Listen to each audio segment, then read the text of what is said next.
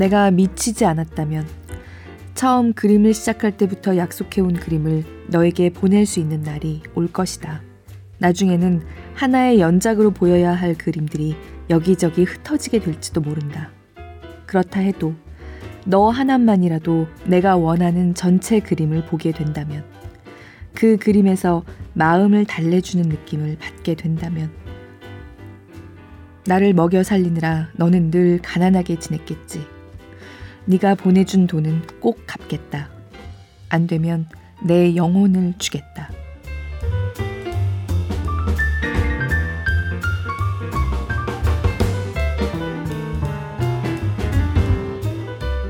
안녕하세요. 골라드는 뉴스룸에서 함께 책 읽는 시간 북적북적. 저는 권애리 기자입니다. 설 연휴입니다. 가족, 친지들을 만나러 가시는 길에 또는 이번엔 그렇게 길지 않은 연휴지만 뭐 짧게라도 나들이를 다녀오시는 분들이 있다면 그 여정에 북적북적과 동행해 주신다면 너무 기쁠 것 같아요. 저도 녹음이 올라가기 직전인 토요일에 1박 2일로 모처럼 짧게 놀러 갑니다. 저희 되도록 신간을 많이 소개하고 있는데 이번 주에는 스테디셀러입니다. 그리고 굉장한 베스트셀러입니다. 저도 이번에 알았습니다. 어, 제게는 이 책이 일 관련된 것 외에 물건을 잘 두지 않는 회사 책상에 늘 몇 년째 꽂아놓고 가끔 표지라도 들여다보면서 마음의 위안을 얻는 몇 안 되는 책 중에 하나거든요. 그런데 이번에 낭독을 준비하면서 보니까 제가 갖고 있는 버전은 2005년에 나온 개정판이고 국내 초판이 1999년에 처음 나왔는데 2005년의 개정판이 2011년에 이미 38쇄를 찍었더라고요. 지금은 몇 쇄를 찍었을지 저도 궁금하지만 그냥 이 책은 제가 늘 꽂아놓고 읽어왔던 그 낡은 책으로 읽고 싶어서 최신판을 확인하지 않았습니다. 반고흐, 영혼의 편지입니다. 낭독을 허가해주신 출판사 위즈덤 하우스에 감사드립니다.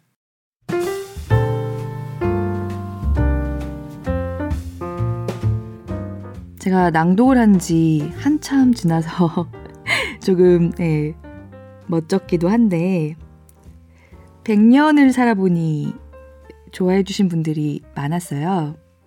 특히 그 심영구 기자가 어, 본인 낭독하면서 소개했던 댓글들 외에도 손기정 옹 세금 얘기해서 가슴이 찌릿 살아있는 역사 김영석 교수님 오래오래 건강하시고 행복하시기 바랍니다.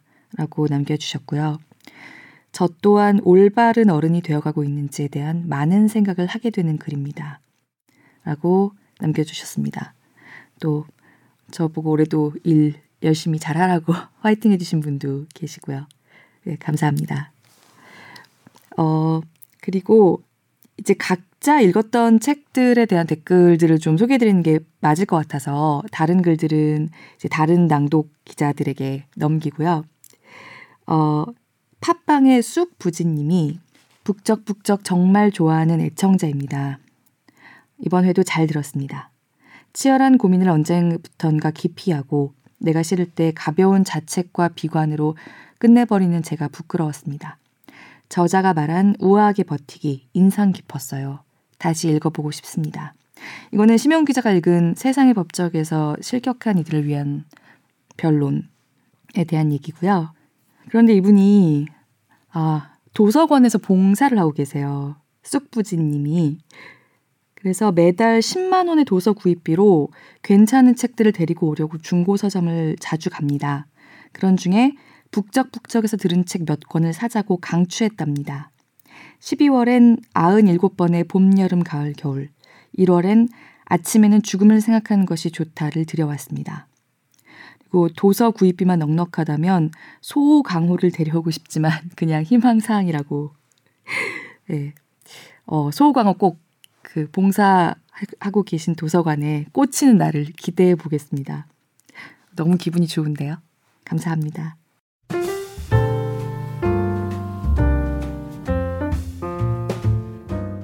반고의 영혼의 편지에는 고가 자신의 인생에 걸친 파트너였던 동생 태호 고흐와 고갱, 또 여동생 윌 등 주변 사람들과 나눴던 편지들의 일부가 담겼습니다.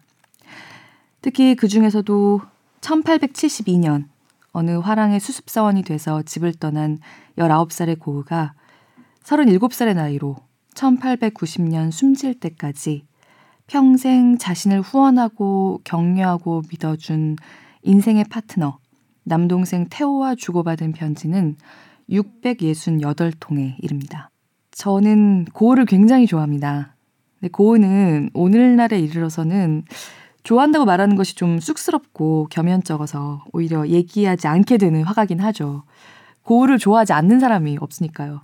그래서 좀 다르게 얘기해 볼까 합니다. 고흐의 그림만큼 포토제닉하지 않은 이른바 사진바를 받지 않는 그림을 저는 지금까지 본 일이 없습니다. 저는 대학생 때 미국의 한 미술관에서 열리고 있던 고갱 고흐 특별전에서 고흐의 그림을 처음 실물로 접했습니다. 그리고 그 전에 도록들에서 교과서에서 별 감흥 없이 여러 번 보았던 그 그림들에서 받지 못했던 평생 잊을 수 없는 충격을 받았습니다. 그렇게 살아있는 그림들을 그 전에도 후에도 저는 본 일이 없습니다. 이거는 그림이라기보다 뭐라고 해야 되나. 이 그림을 그린 사람의 영혼이 그 거칠게 남은 붓질, 그리고 색채를 통해서 100년도 훨씬 더 지난 뒤에 태어난 저에게 정말 말 그대로 실시간으로 말을 걸더라고요.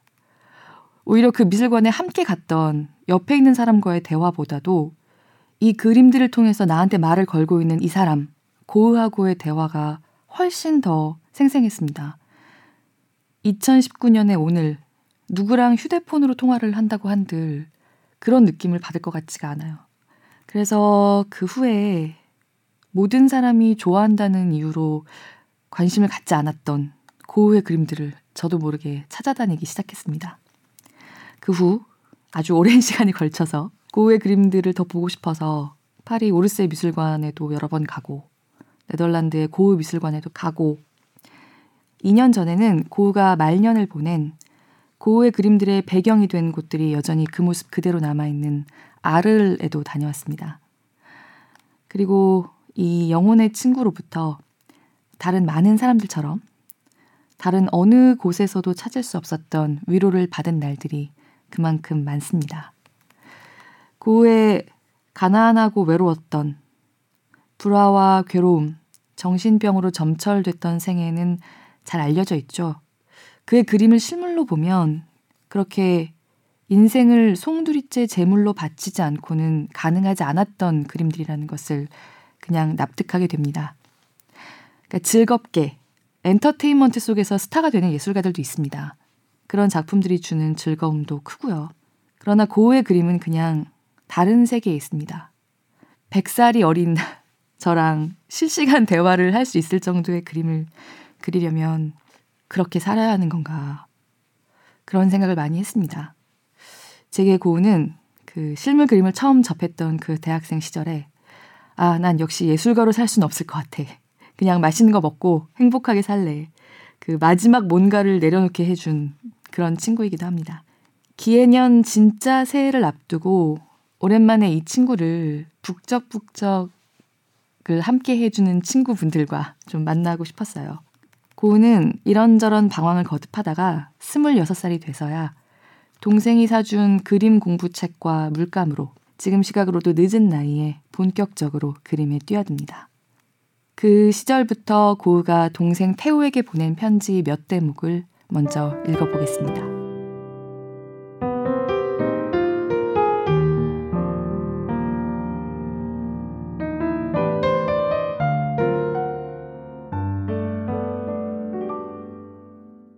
예를 들어 내가 외모에 신경 쓰지 않는다는 건 너도 알고 있지. 나도 그걸 알고 있고 또 그게 충격적일 수 있다는 점도 인정한다. 그런데 한번 생각해봐라. 내가 그렇게 하는 것은 단순히 외모를 가꾸는 일에 환멸을 느끼기 때문이 아니다. 한마디로 돈이 없기 때문이다. 게다가 나처럼 그렇게 하는 건 공부에 집중하기 위해 고독을 보장해주는 좋은 방법이기도 하다. 그런 고독이 너를 일에 몰두하게 하고 네 생각 전부를 차지하면서 꿈꾸고 생각에 잠기게 할 것이다. 지난 5년가량의 세월 동안 나는 안정된 직장 없이 늘 궁지에 몰린 채 방황해 왔다. 너는 내가 그동안 뒷걸음질만 치면서 나약해지고 아무것도 하지 않았다고 말할지도 모르지. 그러나 그 생각이 옳을까? 나도 이따금 밥벌이란 걸 했다. 그렇지 못할 때는 친구들이 선의를 베풀어 도와주었지. 좋든 싫든 얻을 수 있는 것을 취하면서 어떤 식으로든 살아왔다. 내가 많은 사람의 신뢰를 잃었다는 건 맞는 말이다. 경제적인 형편도 좋지 않은 게 사실이고 내 미래가 처량한 것도 부인할 수 없고 더 잘할 수도 있었을 것이라는 말도 맞다. 생계 유지를 위해 노력했어야 할 시간을 낭비했다는 것도 맞는 말이고 공부가 상당히 허술하고 빈약하며 필요한 것을 모두 구하기에는 내가 가진 수단이 너무 보잘 것 없다는 말도 틀리지 않다. 그러나 그 모든 것이 옳다고 해서 내가 점점 퇴보하면서 아무것도 하지 않았다는 결론이 바로 나올 수 있는 것이냐? 왜 대학을 끝까지 마치지 않았느냐고, 왜 그들이 나에게 바라는 것을 계속하지 않았느냐고 물을 수도 있겠지. 그 문제라면 학비가 너무 비싸다는 대답밖에는 할 말이 없다. 게다가 대학을 나왔다고 해서 지금 내가 택한 길보다 더 나은 미래를 맞이했을 것 같지도 않다. 나는 지금 내가 선택한 길을 계속 가야 한다. 아무것도 하지 않는다면, 아무것도 공부하지 않고 노력을 멈춘다면 나는 패배하고 만다. 묵묵히 한 길을 가면 무언가 얻는다는 게 내 생각이다. 나의 최종 목표가 뭐냐고 너는 묻고 싶겠지. 초벌 그림이 스케치가 되고 스케치가 유화가 되듯 최초의 모호한 생각을 다듬어감에 따라 그리고 덧없이 지나가는 최초의 생각을 구체적으로 실현해감에 따라 그 목표는 더 명확해질 것이고 느리지만 확실하게 성취되는 것이 아닐까? 나에게 정말 대책 없는 사람이라고 어떻게 그렇게 뚱딴지 같이 엉뚱한 생각을 하고 바보 같은 기대를 할 수 있느냐고 말할지도 모르겠다. 그러나 내 생각이 아무리 말도 안 되고 바보 같다 해도 더 나은 대안이 없는 이상 그런 기대도 하지 않는 것보다는 낫지 않겠니? 펜이 가는 대로 적다 보니 두서없는 편지가 되었다. 네가 나를 쓸모없는 사람은 아니라고 봐준다면 기분이 좋을 것 같다. 사실 쓸모없는 사람도 두 종류가 있다. 천성이 게으르고 강단이 없어서 정말 쓸모없는 사람이 될 수도 있겠고, 나를 그런 사람 가운데 하나로 봐도 무방하다. 그런데 다른 종류의 쓸모없는 사람도 있다. 그들은 본의 아니게 그렇게 된 사람들이다. 일을 하려는 욕구로 불타지만 손이 묶여 있고 갇혀 있어서 한마디로 어려운 환경이 그를 억눌러서 아무것도 할 수 없게 된 것이지. 그런 사람들은 자기가 할 수 있는 일을 모른다 해도 본능적으로 어떤 느낌이 있기 마련이지. 즉, 나도 그 무엇인가에 적합한 인물이다. 내가 이 세상에 존재해야 하는 이유가 전혀 없는 것은 아니다. 나도 지금과는 다른 사람이 될 수 있다는 걸 알고 있다.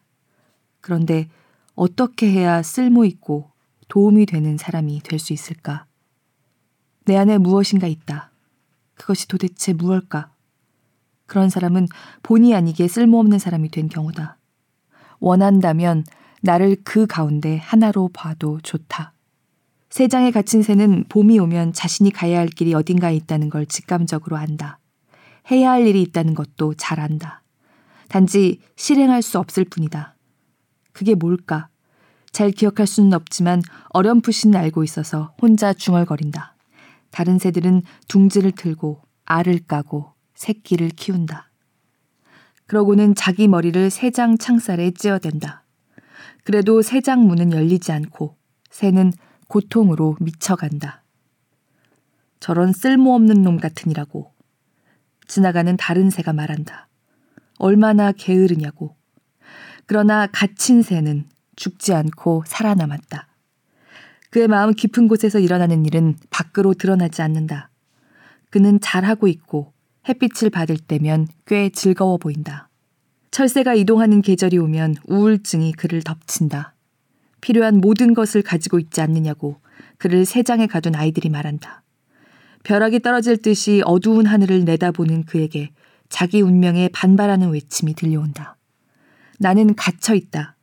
내가 이렇게 갇혀 있는데 당신들은 나에게 부족한 것이 없다고 한다. 바보 같은 사람들. 필요한 건 이곳에 다 있다. 그러나 내가 다른 새처럼 살 수 있는 자유가 없지 않나. 본의 아니게 쓸모없는 사람들이란 바로 새장에 갇힌 새와 비슷하다.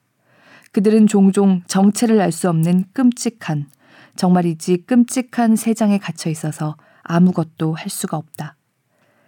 해방은 뒤늦게야 오는 법이다. 그동안 당연하게든 부당하게든 손상된 명성, 가난, 불우한 환경, 역경 등이 그를 죄수로 만든다. 그를 막고 감금하고 매장하는 것이 무엇인지는 분명하게 지적할 수 없다. 그러나 어떻게 표현하기 어려운 창살, 울타리, 벽 등을 느낄 수는 있을 것이다. 이 모든 것이 환상이고 상상에 불과할까? 나는 그렇게 생각하지 않는다. 그래서 이렇게 묻곤 한다. 신이여, 이 상태가 얼마나 오래 지속될까요? 언제까지 이래야 합니까? 영원히? 이 감옥을 없애는 게 뭔지 아니? 깊고 참된 사랑이다. 친구가 되고 형제가 되고 사랑하는 것. 그것이 최상의 가치이며 그 마술적 힘이 감옥 문을 열어준다. 그것이 없다면 우리는 죽은 것과 같다. 사랑이 다시 살아나는 곳에서 인생도 다시 태어난다. 이 감옥이란 편견, 오해, 치명적인 무지, 의심, 거짓 겸손 등의 다른 이름이기도 하다. 내가 영락을 거듭해 왔다면 너는 상승 가도를 달려왔다. 내가 인심을 잃어온 반면 너는 그걸 얻어왔다. 다행이라고 생각한다. 진심이다. 그 사실은 나에게 늘 기쁨을 주었다. 너에게 진지함이나 타인을 배려하는 마음이 없다면 그게 오래 지속될 수 있을까 걱정할 수도 있겠다. 그러나 너는 아주 진지하고 사려 깊은 사람이니 앞으로도 계속 성공할 수 있으리라 믿는다. 태오에게 1880년 7월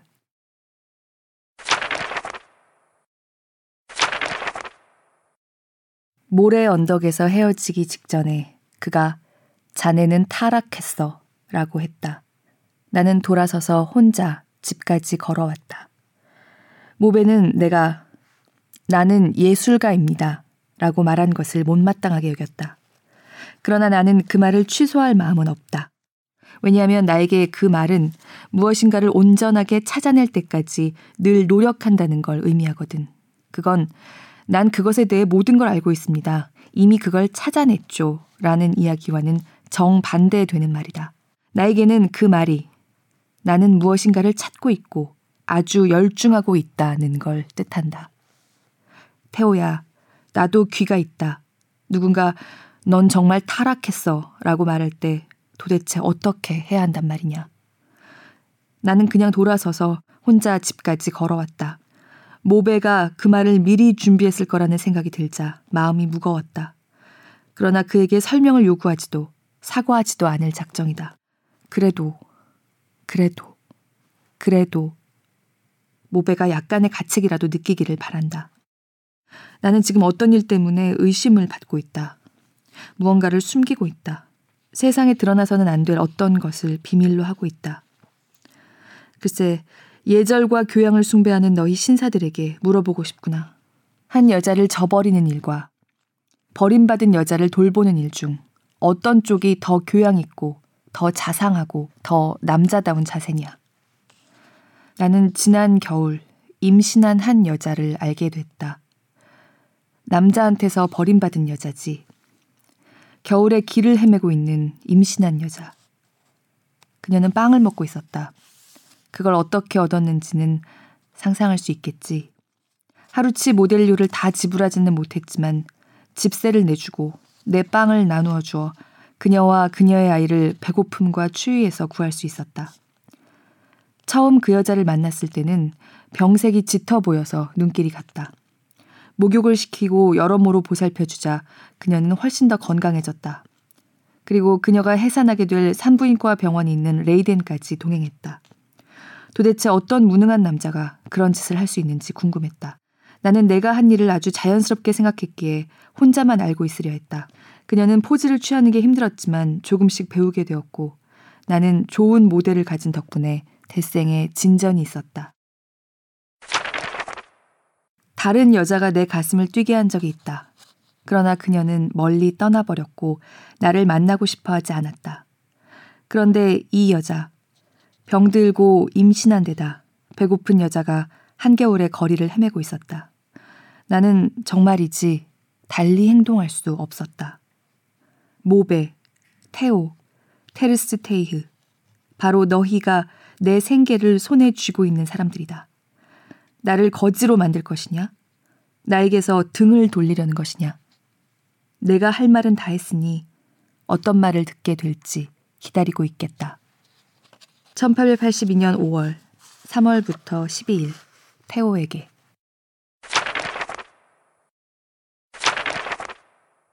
내 손이 너무 하얘져서 기분이 좋지 않다. 이제는 다시 야외로 나가야지. 두통이 재발할 가능성은 일을 미루고 있다는 사실에 비하면 그렇게 중요하지 않다. 예술은 질투가 심하다.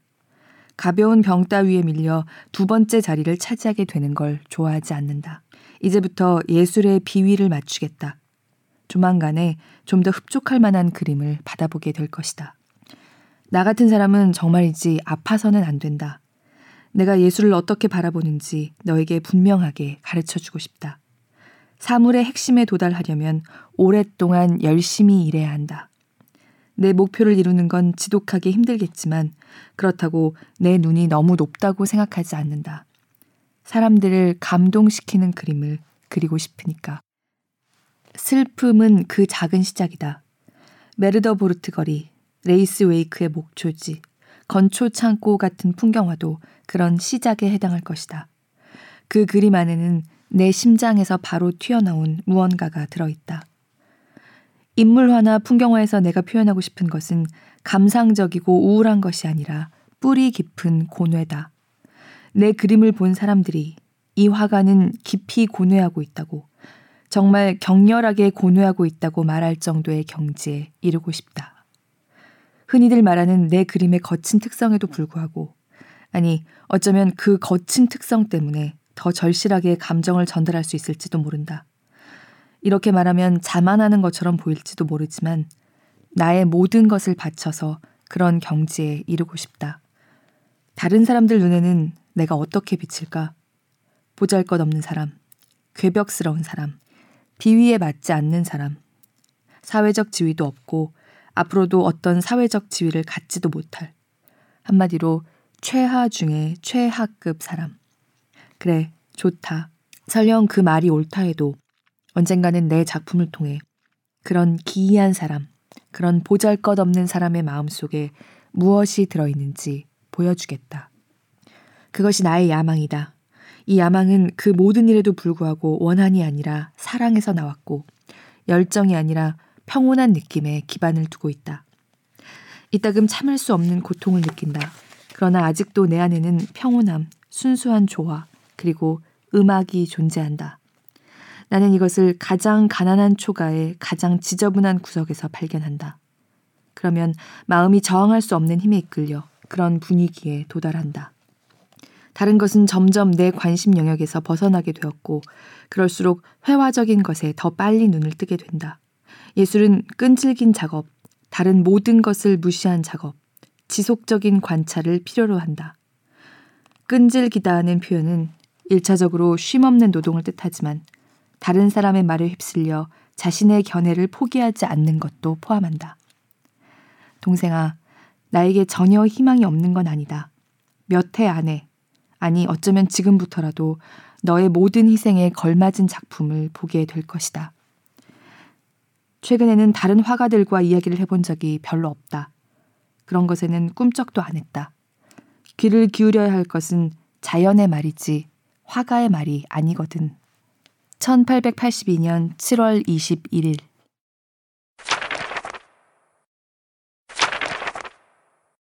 가을이 기다려진다. 그때가 되면 물감이나 다른 화구가 필요하다. 아름답게 뻗은 초록의 너도밤나무 줄기와 그 주위에 흩어진 노란 잎들이 만들어내는 대비 효과가 무척 마음에 든다. 인물도 예외는 아니다. 최근에 제라르 빌더스가 쓴 다소 우울한 분위기에 편지와 일기를 읽었다. 그는 내가 그림을 시작할 무렵에 죽었다. 그 책을 읽으면서 내가 나이가 들어서 그림을 시작하게 된 걸 아쉽게 생각하지 않게 되었다. 빌더스는 아주 불행하게 살았고 오해도 받곤 했지만 병적으로 우울한 성격이라는 큰 결점이 있었다는 사실을 발견했다. 너무 일찍 싹을 틔운 풀이 모진 서리를 견디지 못하고 뿌리까지 얼어서 시들어버리는 것과 비슷한 이야기다. 초기에는 모든 게 순조로웠지. 그는 온실 속의 꽃처럼 선생의 지도 아래 재능을 꽃피웠고 빠른 성장을 했다. 그러나 얼마 후 그가 고독을 견뎌낼 수 없는데도 불구하고 홀로 암스테르담에서 지내게 되었고 결국은 극도로 낙심한 채 마지못해 집으로 돌아오게 되었다. 그곳에서 조금 더 그림을 그렸지만 결국 28살의 나이에 숨을 거두었다. 폐병인지 다른 병 때문인지 사인은 분명하지 않지만 그의 삶에서 이런 모습은 마음에 들지 않는다. 이를테면 그림을 그리고 있을 동안에도 권태를 느꼈는데 그럴 때에도 어쩔 수 없는 노릇이라며 불평을 한 것이다. 그리고 자신이 답답하다고 생각하는 친구들과 어울려 다녔고 자신이 넌더리를 내고 싫어하는 오락을 계속했다. 그의 삶에서 공감하는 면이 없는 건 아니지만 밀레나 루소, 도비니의 전기를 읽는 쪽이 더 유익한 것 같다. 빌더스의 책이 우리를 슬프게 만드는 것과는 달리 쌍시에가 밀레에 대해 쓴 책을 읽으면 용기를 얻게 된다. 밀레의 편지에도 늘 그가 봉착한 여러 문제가 보이지만 그럼에도 나는 이러저러한 일을 꼭 해야 한다는 말과 함께 일을 해 나갔고 꼭 해야 한다고 생각하는 일은 무슨 일이 있어도 해냈다. 반면 빌더스의 편지를 보면 이번 주는 기분이 별로 좋지 않아서 망쳐버렸다. 이런저런 콘서트나 놀이에 참석한 뒤에는 전보다 더 비참한 기분으로 돌아왔다 는 식의 글을 자주 발견할 수 있다. 밀레의 감동적인 면은 그럼에도 나는 이런저런 일을 꼭 해야 한다는 분명한 태도이다. 빌더스는 아주 재치 있는 사람이긴 하지만 구입할 형편이 안 되는 고급 시가나 양복 재단사의 요금 청구서 때문에 우스꽝스러운 한숨을 내쉬면서도 해결 방법은 찾지 못한다. 그가 경제적인 문제에 대한 자신의 초조감을 어찌나 재치 있게 묘사하는지 그걸 읽는 사람은 웃음을 터뜨리지 않을 수 없다. 그러나 그런 건 아무리 재치 있게 전달된다 해도 짜증만 날 뿐이다. 오히려 그러나 아이들에게 먹일 수프가 필요하다는 밀레의 개인적인 고충에 더 공감하고 존경심을 갖게 된다. 그는 고급 시가나 오락 같은 것은 생각도 하지 않았다. 빌더스가 인생을 바라보는 방식은 너무 낭만적이다. 그는 끝내 말도 안 되는 환상에서 벗어나지 못했다. 내가 낭만적인 환상에서 벗어난 후에 그림을 시작하게 된 건 정말 다행이다. 물론 그동안 놓친 시간을 만회하려면 끊임없이 그림을 그려야 하겠지. 그리고 열심히 그림을 그리는 것이 꼭 필요하고 즐거운 일이 되려면 무익한 환상에서 깨끗이 벗어나야 한다. 그래야 평온을 찾을 수 있다. 1882년 8월 20일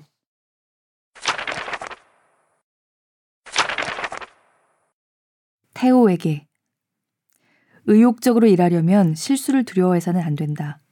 사람들은 흔히 잘못을 저지르지 않으면 훌륭하게 될 거라고 하지. 하지만 그건 착각이다. 너도 그런 생각은 착각이라고 말했잖아. 그들은 그런 식으로 자신의 침체와 평범함을 숨기려고 한다. 사람을 바보처럼 노려보는 텅 빈 캔버스를 마주할 때면 그 위에 무엇이든 그려야 한다. 너는 텅 빈 캔버스가 사람을 얼마나 무력하게 만드는지 모를 것이다. 비어있는 캔버스의 응시, 그것은 화가에게 넌 아무것도 할 수 없어 라고 말하는 것 같다. 캔버스에 백치 같은 마법에 홀린 화가들은 결국 바보가 되어버리지. 많은 화가들은 텅 빈 캔버스 앞에 서면 두려움을 느낀다. 반면에 텅 빈 캔버스는 넌 할 수 없어 라는 마법을 깨부수는 열정적이고 진지한 화가를 두려워한다. 캔버스와 마찬가지로 우리의 삶도 무한하게 비어있는 여백. 우리를 낙심케 하며 가슴을 찢어 놓을 듯 텅 빈 여백을 우리 앞으로 돌려놓는다. 그것도 영원히.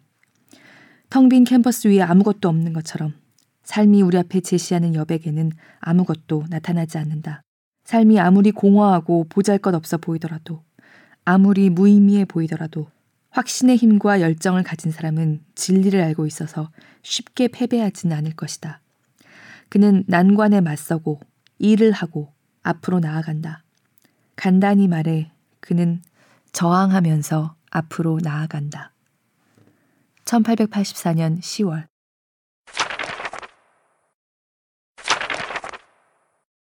나는 램프 불빛 아래에서 감자를 먹고 있는 사람들이 접시로 내밀고 있는 손, 자신을 닮은 바로 그 손으로 땅을 팠다는 점을 분명히 보여주려고 했다. 그 손은 손으로 하는 노동과 정직하게 노력해서 얻은 식사를 암시하고 있다. 이 그림을 통해 우리의 생활 방식, 즉, 문명화된 사람들의 것과는 상당히 다른 생활 방식을 보여주고 싶었다. 사람들이 영문도 모르는 채 그 그림에 감탄하고 좋다고 인정하는 것이 내가 궁극적으로 바라는 일이다. 그것을 위해 겨울 내내 이 직무를 짜낼 다양한 색채의 실을 손에 쥐고서 그 결정적인 짜임새를 찾아왔다. 아직은 다듬어지지 않고 거친 모양을 한 천에 불과하지만 그 천을 짠 실은 세심하게 그리고 특정한 규칙에 따라 선택되었다. 언젠가는 감자 먹는 사람들이 진정한 농촌 그림이라는 평가를 받을 것이다. 감상적이고 나약하게 보이는 농부 그림을 좋아하는 사람은 다른 대상을 찾겠지. 그러나 길게 봤을 때는 농부를 전통적인 방식으로 달콤하게 그리는 것보다 그들 특유의 거친 속성을 살려내는 것이 더 좋은 결과를 낳을 것이다. 여기저기 기운 흔적이 있고 먼지로 뒤덮인 푸른색 스커트와 상의를 입은 시골 처녀는 날씨와 바람, 태양이 남긴 기묘한 그늘을 갖고 있을 때 숙녀보다 더 멋지게 보인다고 생각한다. 그녀가 숙녀들이 입는 옷을 걸친다면 특유의 개성은 사라져버릴 것이다. 또한 농부는 일요일에 교회에 가려고 신사복을 차려입었을 때보다 작업복을 입고 밭에 나가 있을 때가 더 좋아 보인다. 이와 비슷하게 농부의 삶을 담은 그림을 전통적인 방식으로 세련되게 그리는 것은 잘못이다. 농촌 그림이 베이컨, 연기, 찐 감자 냄새를 풍긴다고 해서 비정상적인 게 아니다. 마구간 그림이 걸음 때문에 악취를 풍긴다면 훌륭하다고 해야겠지. 바로 그게 마구간이니까. 밭에서 잘 익은 옥수수나 감자 냄새, 비료 냄새, 걸음 냄새가 난다면 지극히 건강한 것이지. 특히 도시에 사는 사람들한테는 더욱 그렇다. 그런 그림이 그들에게 도움이 될지도 모른다. 그러나 어떤 일이 있어도 농촌 생활을 다룬 그림에서 향수 냄새가 나서는 안 된다. 네가 이 그림에서 마음에 드는 것을 발견하게 될런지 궁금하다. 그랬으면 좋겠다. 포르티에 씨가 내 그림을 취급하겠다고 말한 적이 있는데 그에게 습작보다 나은 것을 보낼 수 있어서 다행이다. 뒤랑 리엘에게는 비록 그가 대생이 그리 가치 있는 것이라고 생각하지 않는다는 건 알지만 이 유화를 보이도록 해라. 그가 이 그림을 추하다고 생각한다면 그대로 내버려 두렴. 상관없다. 그러나 그에게 그 그림을 한 번 보여주기는 해라. 사람들에게 우리가 최선을 다하고 있다는 걸 보여주어야 할 것 아니냐. 분명 웬 쓰레기 같은 그림이냐는 말을 들을 게 뻔하지만 내가 각오하고 있듯 너도 각오해야 할 것이다. 그래도 우리는 계속해서 진실하고 정직한 그림을 그려야 한다. 농촌 생활을 그리는 것은 정말 쉽지 않다. 그러나 예술과 인생에 대해 진지하게 생각하는 사람들이 진지한 반성을 하게 될 그림을 그리지 않는다면 스스로를 용납할 수 없다. 밀레나 드 그루 같은 화가들이 더럽다, 저속하다, 추악하다, 악취가 난다 등등의 빈정거림에 귀를 기울이지 않고 꾸준히 작업하는 모범을 보였는데 내가 그런 악평에 흔들린다면 치욕이 될 것이다. 그래서는 안 되지. 농부를 그리려면 자신이 농부인 것처럼 그려야 한다. 농부가 느끼고 생각하는 것을 똑같이 느끼고 생각하며 그려야 할 것이다. 실제로 자신이 누구인가는 잊어야 한다. 자주 생각하는 문제인데 농부는 여러 가지 점에서 문명화된 세계보다 훨씬 더 나은 세계에서 살고 있는 것 같다. 모든 점에서 그렇다는 것은 아니지만 도대체 그들이 예술이나 다른 많은 것에 대해 알아야 할 이유가 있겠니?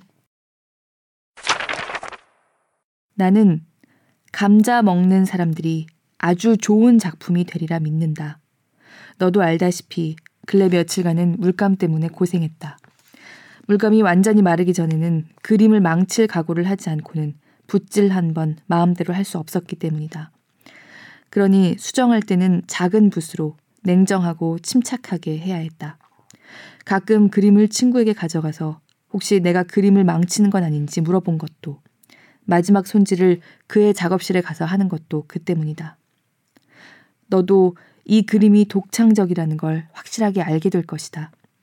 네 생일에 맞추지 못한 것은 정말 미안하게 생각한다. 태호에게 1885년 4월 30일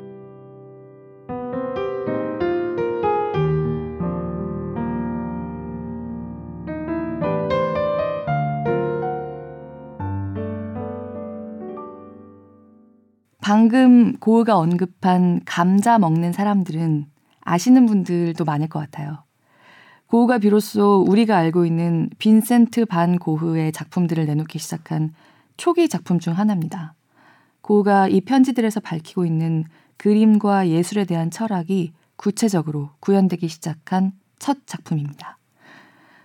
고우에게 지대한 영향을 미친 선배 작가 중 하나인 밀레도 언급하고 있죠. 이 책은 사실 뒤로 갈수록 아, 마음이 너무 아프다는 생각을 하면서 읽지 않을 수 없는 책입니다. 그러나 지금까지 읽은 앞부분에는 고우가 얼마나 좀 정직하고 신실한 마음으로 진짜 그림을 그리고 싶어 했는지 서양 회화의 낡은 관습에서 벗어나서 새로운 화풍, 동시대의 사람들을 바라보기 시작한 혁신적인 화가의 한 사람으로서 얼마나 분투했는지 우울이나 가난에 매몰되지 않고 한 사람의 예술가로서 얼마나 성실하게 정진하고자 했는지가 다각도로 나타나는 편지들로 이루어져 있습니다. 그런 대목들을 오늘은 좀 더 읽고 싶었습니다. 어, 우리 모두가 아는 고흐의 고갱과의 갈등, 깊어지는 병, 귀를 자른 사건, 그리고 거듭되는 정신병원의 입원, 권총 자살에 이르기까지 고우가 그런 감정의 경랑 속에서 주변 사람들에게 보낸 편지들도 이 책에 모두 실려 있습니다. 하지만 오늘은 그렇게 가장 가슴이 아픈 대목들 말고 그렇게 짙어져 가는 암흑 속에서도 고우의 색채들이 점점 더 어떻게 광휘를 발해갔는지 그리고 말년에도 정신이 들 때마다 고우가 끝까지 얼마나 희망과 의지를 놓치지 않으려 했는지 보여주는 대목들을 조금만 더 읽겠습니다. 그리고 마지막은요. 고우에게 보낸 태호의 편지 몇 대목을 읽고 싶습니다. 태호는 점점 마음의 병이 깊어가는 고우를 계속 북돋워 주고 조금씩 세상에서 커져가는 고우에 대한 인정을 전하면서 고우의 회복을 애타게 기다립니다. 이 책을 여러 번 읽은 저로서는 고우의 편지들도 편지들이지만 그렇게 형을 걱정하고 기다린 이 동생의 편지들이 점점 더 마음에 들어옵니다. 고우가 세상을 떠난 지 얼마 되지 않아서 동생 태호도 33살의 나이로 요절했습니다. 태호와 조안나 본거, 아내인 조안나 본거의 아들 이름은 빈센트 반 고우입니다. 그리고 조안나 본거는 사실 태호의 생전에도 잘 알려지지 않았던 고우의 모든 그림들과 고우가 태호와 주고받은 편지들을 다른 남자와 재혼한 뒤에도 계속 간직하고 있다가 이 두 형제가 세상에 알려지게 한 어떤 결정적인 인물입니다. 어쩌면 이 유일무이한 화가의 편지들에서도 다시 한번 확인하게 되는 건 광기를 이긴 예술뿐만이 아니라 그 예술을 살린 가족의인지도 모르겠습니다. 가족들과 함께 행복하고 서로 사랑하는 연휴 보내시길 바랍니다. 북적북적도 잠깐 끼워주시면 더 바랄 게 없겠습니다. 고맙습니다.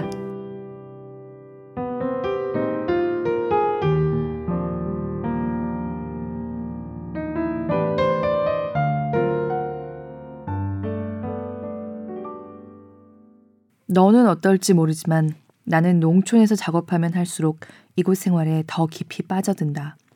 그래서 카바넬의 그림은 더 이상 신경 쓰지도 않게 되지. 흔히 높은 평가를 받고 있지만 이루 말할 수 없을 정도로 헛되고 건조한 기술을 구사하는 화가들.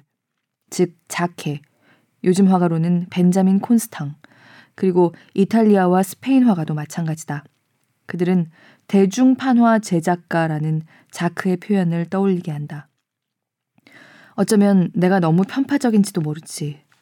농부가 아니라 다른 대상을 그리는 라파엘리에 감동하고 농부와 전혀 상관없는 것을 표현하는 엘프리드 스티븐스, 제임스 티솥에 감동하니까. 그러나 아름다운 초상화에는 감동할 수밖에 없다. 농부나 넉마주의를 그리는 것보다 더 단순한 일은 없을 것 같지만 사실 회화에서는 일상적인 인물만큼 그리기 힘든 소재도 없다. 땅을 파는 농부, 바느질하는 여자, 화덕 위에 냄비를 올려놓는 여자, 여자 재봉사 등을 스케치하고 유화로 그리는 법을 가르치는 미술학교가 있다는 말은 들어보지 못했다. 반면에 어떤 도시에서든 다양한 모델 중 원하는 대로 선택해서 그릴 수 있는 미술학교가 하나 정도는 있게 마련이다. 그곳에서는 역사적 인물이든 아라비아 사람이든 루이 15세든 모든 종류의 인물을 그리는 게 가능하다. 단지 그들이 지금 실제로 존재하는 사람이어서는 안 된다는 조건이 있을 뿐이다. 밭에서 그린 연작 중 밭갈이 하는 농부나 잡초 뽑고 이삭 줍는 여인을 그린 십작 몇 점을 너와 세레가 받아보면 여러 가지 결함을 발견하게 될 것이다. 충고나 지적은 진심으로 고맙게 받겠다. 그러나 그 전에 한 가지 말하고 싶은 게 있다. 아카데미의 인물화는 모두 같은 방식으로 잘 구성되어 있다. 더 이상 고칠 곳도 없고 실수 하나 없이 매끄럽게 그려졌지. 그러니 그 이상 더 잘할 수 없다는 점은 인정하겠다. 그러나 그런 그림은 우리가 새로운 가치를 발견하게끔 이끌어 주지 못한다. 밀레, 레르미트, 레가메이, 도미에 등이 그린 인물은 그렇지 않다. 그들도 물론 구성을 잘했지만 아카데미가 가르치는 방식은 아니다. 인물이 아무리 아카데미식으로 옳게 그려졌어도 현대 회화의 특징인 개인적이고 친밀한 느낌과 행동이 결여된다면 앵그르가 그렸을지라도 피상적인 그림에 불과하다. 앵그르의 샘은 예외다. 그 그림은 과거에도, 현재에도, 미래에도 항상 새로운 것을 담고 있었고, 담고 있으며, 담고 있을 것이기에. 그러면 인물이 더 이상 피상적이지 않다는 건 무엇을 의미할까? 그건 땅을 파는 사람이 땅을 파고 농부가 농부답고 시골 안악이 시골 안악다울 때다. 전혀 새로울 게 없는 말이지. 그러나 오스타데와 테르보르이가 그린 사람조차도 요즘 사람이 일하는 모습을 하고 있지는 않다. 이 문제에 대해서는 아직 할 말이 많다. 내가 새로 시작한 그림을 얼마나 향상시키고 싶어 하는지, 또 내 그림보다 다른 화가의 작품을 얼마나 더 높이 평가하는지도 말해주고 싶다. 그런데 옛 네덜란드 화파의 그림에서 밭갈이하는 농부나 반지라는 여자를 단 한 명이라도 본 적이 있니? 그 화가들이 일하는 사람을 그리려고 노력한 적이 한 번이라도 있었나? 벨라스케스가 그의 물장수 속에 일하는 사람을 그리거나 민중 속에서 모델을 찾은 적이 있을까? 전혀 그런 적이 없다. 전 시대 그림의 등장인물이 하지 않은 것. 그건 바로 노동이다. 작년 겨울 눈 속에서 당근을 뽑고 있는 여인을 보았는데 지난 며칠 동안은 그 모습을 그렸다. 밀레도 일하는 사람을 그렸지. 레르미트, 이스라엘스 같은 농촌 화가들 중 상당수가 노동을 다른 무엇보다 아름다운 것으로 간주했다. 그런데 이제는 인물을 그리는 화가가 얼마나 적은지 모른다. 그래, 다른 무엇보다 인물 자체를 위해서 형식과 입체적인 표현을 위해 그리는 사람은 드물다. 그러나 인물을 그린다면 움직이고 있는 모습으로 그리는 것 외에 다른 가능성은 상상할 수 없다. 움직임 자체를 위해 그것을 포착해서 그리고 싶다. 관습적인 동작을 많이 그렸던 옛 거장들과 네덜란드 거장들조차 피하고 싶어 하던 바로 그 움직임을 그리고 싶은 것이다. 그러니 유화든 대생이든 인물 자체를 위한 인물화. 이루 말할 수 없이 조화로운 인간 육체의 형식을 위한 인물화. 그러나 동시에 눈 속에서 당근을 뽑고 있는 인물화라야 한다. 제대로 설명했는지 모르지만 네가 잘 이해했기를 바란다. 이 이야기를 세레에게도 전해다오. 더 간결하게 말할 수도 있다. 카바넬의 누드화, 자케의 귀부인 초상화, 아카데미에서 대생을 배운 한 파리 화가가 그린 시골 여인. 그런 것은 사람의 팔다리와 몸의 구조를 늘 동일한 방식으로 표현하고 있다. 그 중에는 물론 아주 매력적으로 그린 것도 있다. 비례도 정확하고 해부학적으로도 세부 묘사가 사실적이다. 반대로 이스라엘스, 도미에, 레르미트의 인물화를 보면 몸의 형태는 더 잘 감지할 수 있지만 비례가 제멋대로인 경우가 많고 전체적인 구성이나 해부학적 묘사도 아카데미 사람들 눈에는 잘못된 것으로 보이기 십상이다. 그러나 그 그림은 살아있다. 들라크루아의 그림도 마찬가지다. 아직도 설명이 미진한 것 같다. 내 그림 속 인물이 훌륭하게 표현된 걸로 보인다면 내가 절망할 것이라고 세레에게 전해라. 나는 인물이 아카데미식으로 정확하기를 바라지 않는다. 밭갈이하는 농부의 사진을 찍는다면 사진 속의 농부는 더 이상 밭을 갈고 있지 않을 게 분명하다. 미켈란젤로의 인물은 어떠냐? 다리는 길쭉하고 엉덩이도 펑퍼짐하지만 아주 근사하지 않니? 세레에게 전해다오. 밀레와 레르미티야말로 진정한 예술가라고. 그건 그들이 건조하고 분석적인 방식으로 대상을 검토한 후 사실적으로 그리지 않고 대상에서 받은 느낌에 따라 그렸기 때문이다. 대상을 변형하고 재구성하고 전환해서 그리는 법을 배우고 싶다. 그 부정확성을 배우고 싶다. 그걸 거짓말이라 부르겠다면 그래도 좋다. 그러나 그 거짓말은 있는 그대로의 융통성 없는 진실보다 더 진실한 거짓말이다. 이제 편지를 끝맺어야 할 때가 되었지만 다시 한번 말하고 싶다. 농부의 삶이나 대중의 삶을 그리는 화가는 상류 사회에서 높은 평가를 받지 못한다.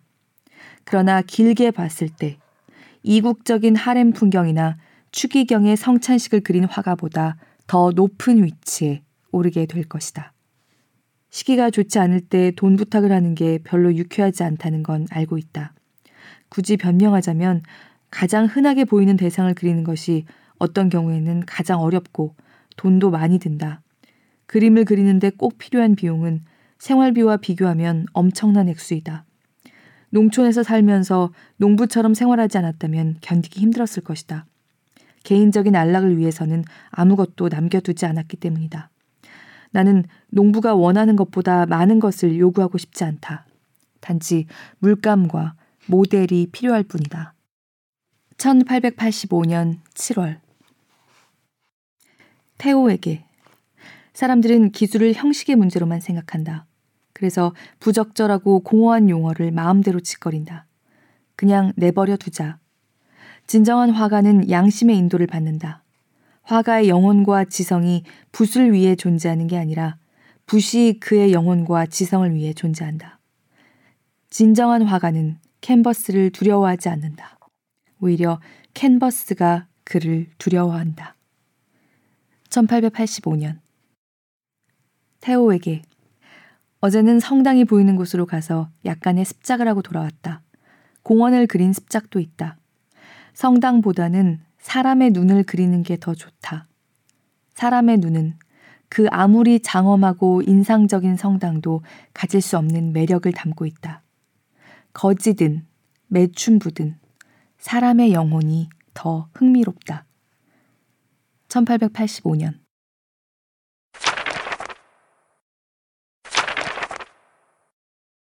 여동생 윌에게 나무와 비에 대해 쓴 너의 짧은 희곡에 대해 내가 뭐라고 말할 수 있을까? 너도 자연 속에서 많은 꽃들이 발에 짓밟히고 얼어버리거나 시드는 걸 직접 보았을 것이다. 그리고 잘 익은 곡식이라고 모두 흙으로 돌아가 싹을 틔우고 잎을 피울 수 있는 건 아니라는 사실도 알고 있을 것이다. 사람도 곡식에 비유할 수 있다. 한 알의 곡식에도 싹을 틔울 힘이 있는 것처럼 건강하고 자연스러운 사람에게도 그런 힘이 있다. 자연스러운 삶이란 싹을 틔우는 것이거든. 사람들이 싹을 틔울 수 있는 힘은 바로 사랑에서 나오는 것이겠지. 너도 알다시피 나는 그동안 힘든 일을 많이 겪은 탓에 빨리 늙어버린 것 같다. 주름살, 거친 턱수염, 몇 개의 의치 등을 가진 노인이 되어버렸지. 그러나 이런 게 무슨 문제가 되겠니? 내 직업이란 게 더럽고 힘든 그림 그리는 일 아니냐. 스스로 원하지 않았다면 이런 일은 하지 않았겠지. 그러나 즐겁게 그림을 그리게 되었고, 비록 내 젊음은 놓쳐버렸지만 언젠가는 젊음과 신선함을 담은 그림을 그릴 수 있을 것이라고 불확실하나마 미래를 상상하며 지낸다. 태호가 없었다면 그림을 제대로 그릴 수 없었을 것이다. 친구 같은 태호가 있었기에 내 그림의 수준이 높아지고 모든 게 제자리를 찾을 수 있었다. 될 수 있으면 빨리 더 많은 색채와 더 많은 태양을 볼 수 있는 남부에서 지낼 계획이다. 내가 정말로 하고 싶은 일은 좋은 초상화를 그리는 것이다. 너의 작품 문제로 돌아와서 우리를 돕거나 위안하기 위해 개입하는 어떤 힘이 우리 위에 존재한다는 믿음은 내가 받아들이기에도 또 다른 사람에게 권하기에도 꺼림칙하다. 신은 이상한 존재여서 솔직히 무엇을 할 수 있을지 걱정된다. 너의 작품은 좀 감상적이고 형식도 앞에서 언급한 신의 섭리에 대한 설화를 연상시킨다. 혹은 그 섭리를 염두에 두고 있다고 말할 수 있을 것 같다. 그런데 그런 설화들은 대개 이치에 맞지 않고 반박의 여지도 많다. 내가 가장 불안하게 생각하는 점은 글을 쓰려면 공부를 더 해야 한다는 너의 믿음이다. 제발 그러지 말아라. 내 소중한 동생아. 차라리 춤을 배우든지 장교나 서기 혹은 누구든 너의 가까이 있는 사람과 사랑을 하렴. 한 번도 좋고 여러 번도 좋다. 네덜란드에서 공부를 하느니 차라리 그래 차라리 바보 짓을 몇 번이든 하렴. 공부는 사람을 둔하게 만들 뿐이다. 공부하겠다는 말은 듣고 싶지도 않다. 나는 아직도 말도 안 되는 연애 사건을 일으키곤 한다. 대개는 그런 사건으로 창피와 망신만 당할 뿐이지만 그래도 그렇게 한 것이 전적으로 옳았다고 생각한다. 과거에 종교나 사회주의에 심취한 적이 있는데 그때 사실은 사랑에 빠졌어야 했다는 생각이 들곤 한다. 사랑에 빠지지 못해서 종교나 이념에 깊이 몰두하게 된 것이지. 그때는 예술도 지금보다 더 성스러운 것이라고 생각했다. 종교나 정의나 예술이 그렇게 신성할까? 자신의 사랑과 감정을 어떤 이념을 위해 희생시키는 사람보다 사랑에 빠지는 사람이 더 거룩한데. 그건 그렇다 치고 글을 쓰고 싶다면 행동을 해라. 인생에 대해 무언가를 담고 있는 그림을 그리든지. 우리는 우리 자신으로 살아 있어야 한다. 그러니 너 스스로 퇴보하길 바라지 않는 이상 공부는 필요하지 않다. 많이 즐기고 많은 재미를 느껴라. 그리고 오늘날 사람들이 예술에서 요구하는 것은 강렬한 색채와 강한 힘을 가진 살아있는 어떤 것임을 명심해라. 너의 건강을 돌보고 힘을 기르고 강하게 살아가는 것. 그것이 최고의 공부다. 1887년 여름부터 가을 사이.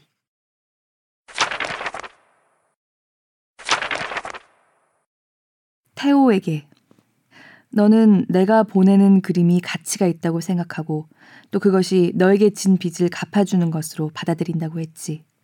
그러나 나로서는 너에게 만 프랑 정도를 가져다 줄 수 있게 되는 날 마음이 편해질 것 같다. 지난날 이미 써버린 돈도 우리 손에 되돌아와야 할 것이다. 적어도 그 정도 값어치가 있는 물건의 형태로라도. 아직은 그렇게 되기 힘들겠지. 이런 자연에는 좋은 그림을 그리는데 필요한 모든 것이 갖추어져 있다고 생각한다. 그러니 내가 성공하지 못한다면 순전히 내 잘못이다. 모베는 단 한 달 동안 6천 프랑의 가치가 있는 수채화를 그렸고 팔았다. 그 당시 네가 들려주었던 이야기지. 그래, 이런 것이 요즘 고민하고 있는 문제다. 그러나 나에게도 가능성은 있다고 생각한다. 이번에 붙이는 짐 속에는 거친 캔버스에 그린 분홍색 과일나무 그림과 폭이 넓은 하얀 과일나무 그림, 그리고 다리 그림이 있다. 그걸 보관해 두면 나중에 가격이 오를 거라고 생각한다. 이런 수준의 그림이 50점 정도 된다면 별로 운이 없었던 우리의 과거를 보상받을 수 있겠지. 그러니 이 그림 세 점을 너의 집에 두고 팔지 말아라. 시간이 지나면 이 그림들은 각각 500프랑의 가치를 갖게 될 것이다.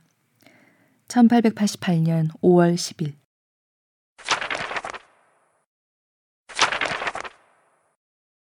테오에게 시인, 음악가, 화가 그 모든 예술가들이 불우하게 살았다는 건 이상한 일이다.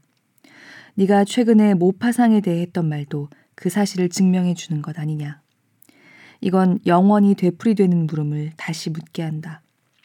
우리는 삶 전체를 볼 수 있을까? 아니면 죽을 때까지 삶의 한 귀퉁이밖에 알 수 없는 것일까?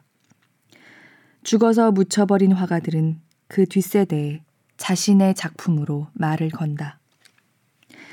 지도에서 도시나 마을을 가리키는 검은 점을 보면 꿈을 꾸게 되는 것처럼 별이 반짝이는 밤하늘은 늘 나를 꿈꾸게 한다. 그럴 때 묻곤 하지. 왜 프랑스 지도 위에 표시된 검은 점에게 가듯 창공에서 반짝이는 저 별에게 갈 수 없는 것일까? 타라스콩이나 루앙에 가려면 기차를 타야 하는 것처럼 별까지 가기 위해서는 죽음을 맞이해야 한다. 죽으면 기차를 탈 수 없듯 살아있는 동안에는 별에 갈 수 없다. 증기선이나 합승마차, 철도 등이 지상의 운송수단이라면 콜레라, 결석, 결핵, 암 등은 천상의 운송수단인지도 모른다. 늙어서 평화롭게 죽는다는 건 별까지 걸어간다는 것이지. 1888년 6월. 음악에서 발견할 수 있는 마음을 달래주는 어떤 것을 그리고 싶다. 그리고 영원에 근접하는 남자와 여자를 그리고 싶다. 옛날 화가들은 영원의 상징으로 인물 뒤에 후광을 그리곤 했는데 이제 우리는 광휘를 바라는 선명한 색채를 통해 영원을 표현해야 한다. 들라크루아가 감옥에 갇힌 타소에서 혹은 실제 했던 인물을 그린 다른 많은 인물화를 통해 표현하려 노력했고 결국 성공한 것처럼 모델의 마음, 모델의 영혼을 담고 있는 초상화야말로 정말 그려야 할 그림이다. 나는 늘 두 가지 생각 중 하나에 사로잡혀 있다. 하나는 물질적인 어려움에 대한 생각이고 다른 하나는 색에 대한 탐구다. 색채를 통해서 무언가 보여줄 수 있기를 바라는 것이다. 서로 보완해주는 두 가지 색을 결합하여 연인의 사랑을 보여주는 일. 그 색을 혼합하거나 대조를 이루어서 마음의 신비로운 떨림을 표현하는 일. 얼굴을 어두운 배경에 대비되는 밝은 톤의 광채로 빛나게 해서 어떤 사상을 표현하는 일. 별을 그려서 희망을 표현하는 일. 석양을 통해 어떤 사람의 열정을 표현하는 일. 이런 건 결코 눈속임이라 할 수 없다. 실제로 존재하는 걸 표현하는 것이니까. 그렇지 않니? 1888년 9월 3일. 아직 한겨울이니 제발 조용히 작업할 수 있게 내버려 다오. 그 결과가 미친 사람이 그린 그림에 불과하더라도 그건 내가 어떻게 할 수 있는 일이 아니다. 이제 참을 수 없는 환각도 사라졌고 악몽을 꾸는 일밖에 없다. 칼륨 정제를 복용한 덕분이 아닐까 한다. 다시 한번 말하지만 지금 바로 나를 정신병원에 가둬버리든지 아니면 온 힘을 다해 그림을 그릴 수 있게 내버려다오. 내가 정말 잘못했다면 나를 가둔다 해도 반대하지 않겠다. 그냥 그림을 그릴 수 있게만 해준다면 약속한 주의사항을 모두 지키도록 하마. 내가 미치지 않았다면 처음 그림을 시작할 때부터 약속해온 그림을 너에게 보낼 수 있는 날이 올 것이다. 나중에는 하나의 연작으로 보여야 할 그림들이 여기저기 흩어지게 될지도 모른다. 그렇다 해도 너 하나만이라도 내가 원하는 전체 그림을 보게 된다면, 그 그림에서 마음을 달래주는 느낌을 받게 된다면, 나를 먹여 살리느라 너는 늘 가난하게 지냈겠지. 네가 보내준 돈은 꼭 갚겠다. 안 되면 내 영혼을 주겠다. 드디어 수확하는 사람이 끝났다. 이 그림은 네가 집에 보관할 그림 가운데 하나가 될 것이다. 자연에 대한 위대한 책처럼 이 그림도 죽음의 이미지를 다루고 있다. 그러나 내가 표현하고 싶었던 것은 이제 막 미소를 지으려는 순간이다. 보라색 선으로 그려진 언덕 외에는 모두 창백한 노란색이거나 황금빛을 띤 노란색이다. 병실 철창을 통해 내다본 풍경이 그렇다는 게 묘하다는 생각이 든다. 다시 희망을 갖게 되었다. 그 희망이 뭔지 아니? 가정이 너에게 의미하는 것이 나에게 흙, 풀, 노란 밀, 농부 등 자연이 갖는 의미와 같기를 바라는 것이었다. 바꿔 말하면 너에게 가정이 사랑하는 사람을 위해 일할 이유가 될 뿐 아니라 필요할 때는 너를 위로하고 회복시켜주는 것이기를 바란다는 말이다. 그래서 부탁하는데 너무 일에 찌들지 말고 너 자신을 돌봐라. 너희 부부 모두 말이다. 아마 그리 멀지 않은 미래에 좋은 일이 있을 것이다. 1889년 9월 5일에서 6일